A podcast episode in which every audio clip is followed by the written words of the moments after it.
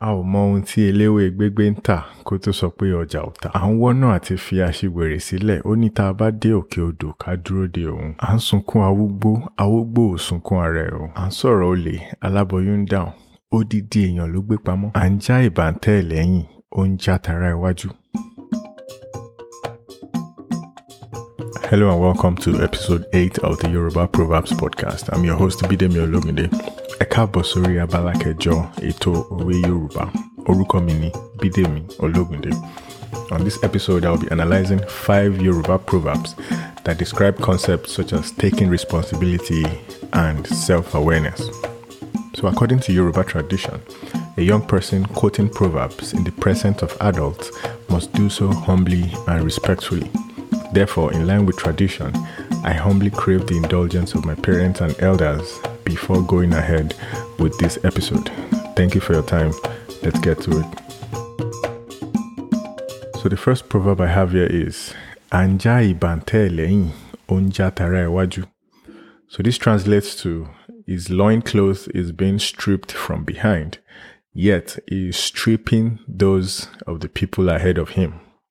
So basically meaning someone that is being attacked continues to belabor his enemies regardless.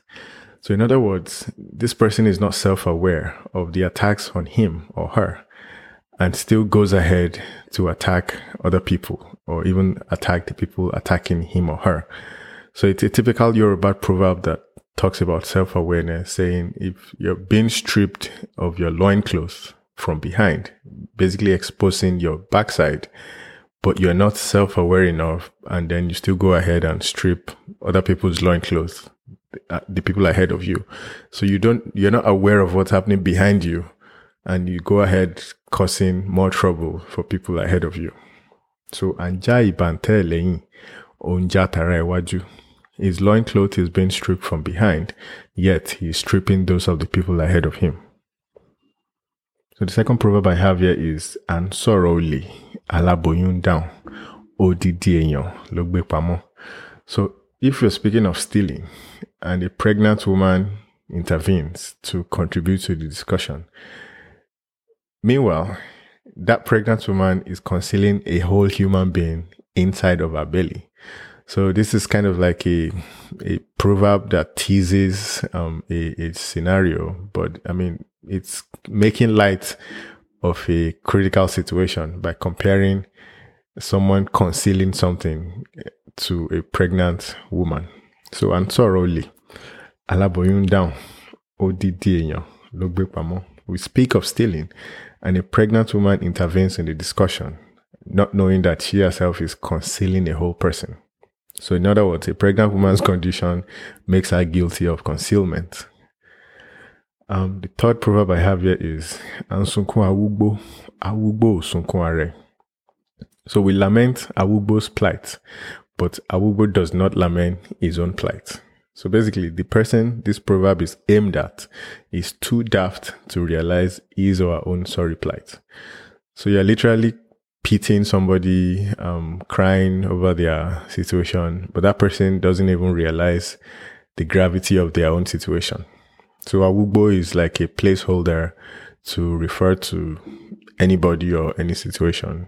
Kind of like how other Yoruba proverbs are. They mm-hmm. substitute a kind of nickname or a generic name into the proverb to make it seem more fluent, I guess. So ansunkun awugbo, awugbo osunkun are. We lament awugbo's plight, but awugbo does not lament his own plight. So the fourth proverb is àwọn wọ́nà àti fi aṣiwèrè sílẹ̀ ó ní tá a bá dé òkè odò ká dúró de òun. So this is an interesting one because it talks about how people are scheming to to shake a crazy person from their company. And then the crazy person asks that these people wait for him when they reach the bank of the river. So in other words, if people are seeking ways to get rid of somebody, that person should not give the conditions for remaining with that group of people. So now these people know that they would find ways to ditch him or her once they get to the bank of the river because the person literally just said they should wait for him or her by the bank of the river. Of course, they're not going to wait for him or her by the bank of the river. because now they know what to do and where to ditch him or her. So wọ́nà àti fi aṣiwèrè sílẹ̀ ó ní òkè odò ká dúró. So in other words, we shouldn't always assume that people have good intentions and we should be careful who we share our plans with because who knows what they can use those those plans for. And this is something typical among yoruba um, and i believe other cultures as well. You keep your cards to your chest until you are ready to reveal it to people around you and so on. So you see a lot of this um, with pregnant people. They don't announce until they start showing. And even people that have some kind of success they don't announce immediately until some time has passed so this proverb kind of encapsulates that, that concept among the Yoruba people. And the last proverb I have for this episode is,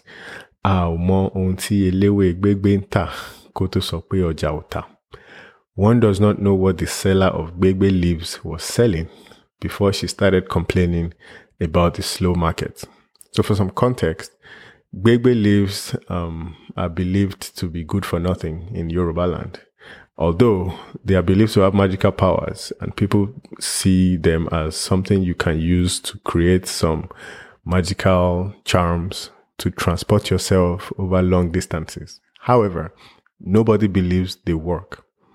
So if you see someone selling gbegbe leaves, that person is most likely going to be ridiculed as selling something that is fictional, something that is like a myth or legend that doesn't necessarily work for what it claims to, to do. So in other words, Gbegbe leaves is good for nothing. Now you have someone selling Gbegbe leaves in the market. And of course, nobody is patronizing that person. But then this person is complaining that the market is slow, nobody's patronizing them, and so on and so forth. So, what this means is we shouldn't be quick to blame other people for our misfortunes, for our lack of progress in certain areas rather than looking inwards to figure out the source of the problem. Because in this case, the person selling this good for nothing leaves misread the situation. The person did not conduct, I guess, good market analysis before going into this line of business. Now this person is blaming other people for not patronizing them.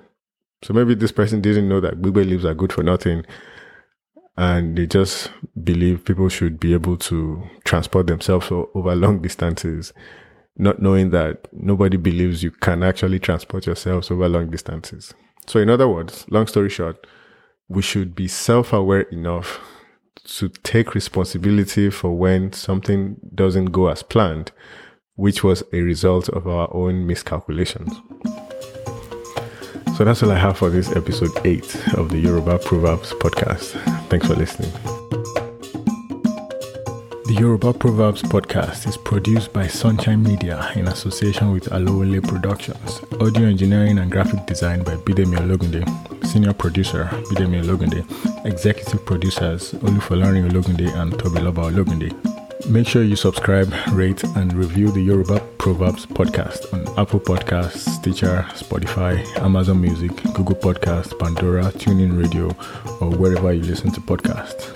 And please share the show with anyone that you think might benefit from it. For questions, comments, or any suggestions, please send an email to bidemi at bidemiologunde.com. Please remember to leave a review for the podcast if you find it valuable and your platform allows you to do so. Thank you for your time. See you on the next episode. Bye for now.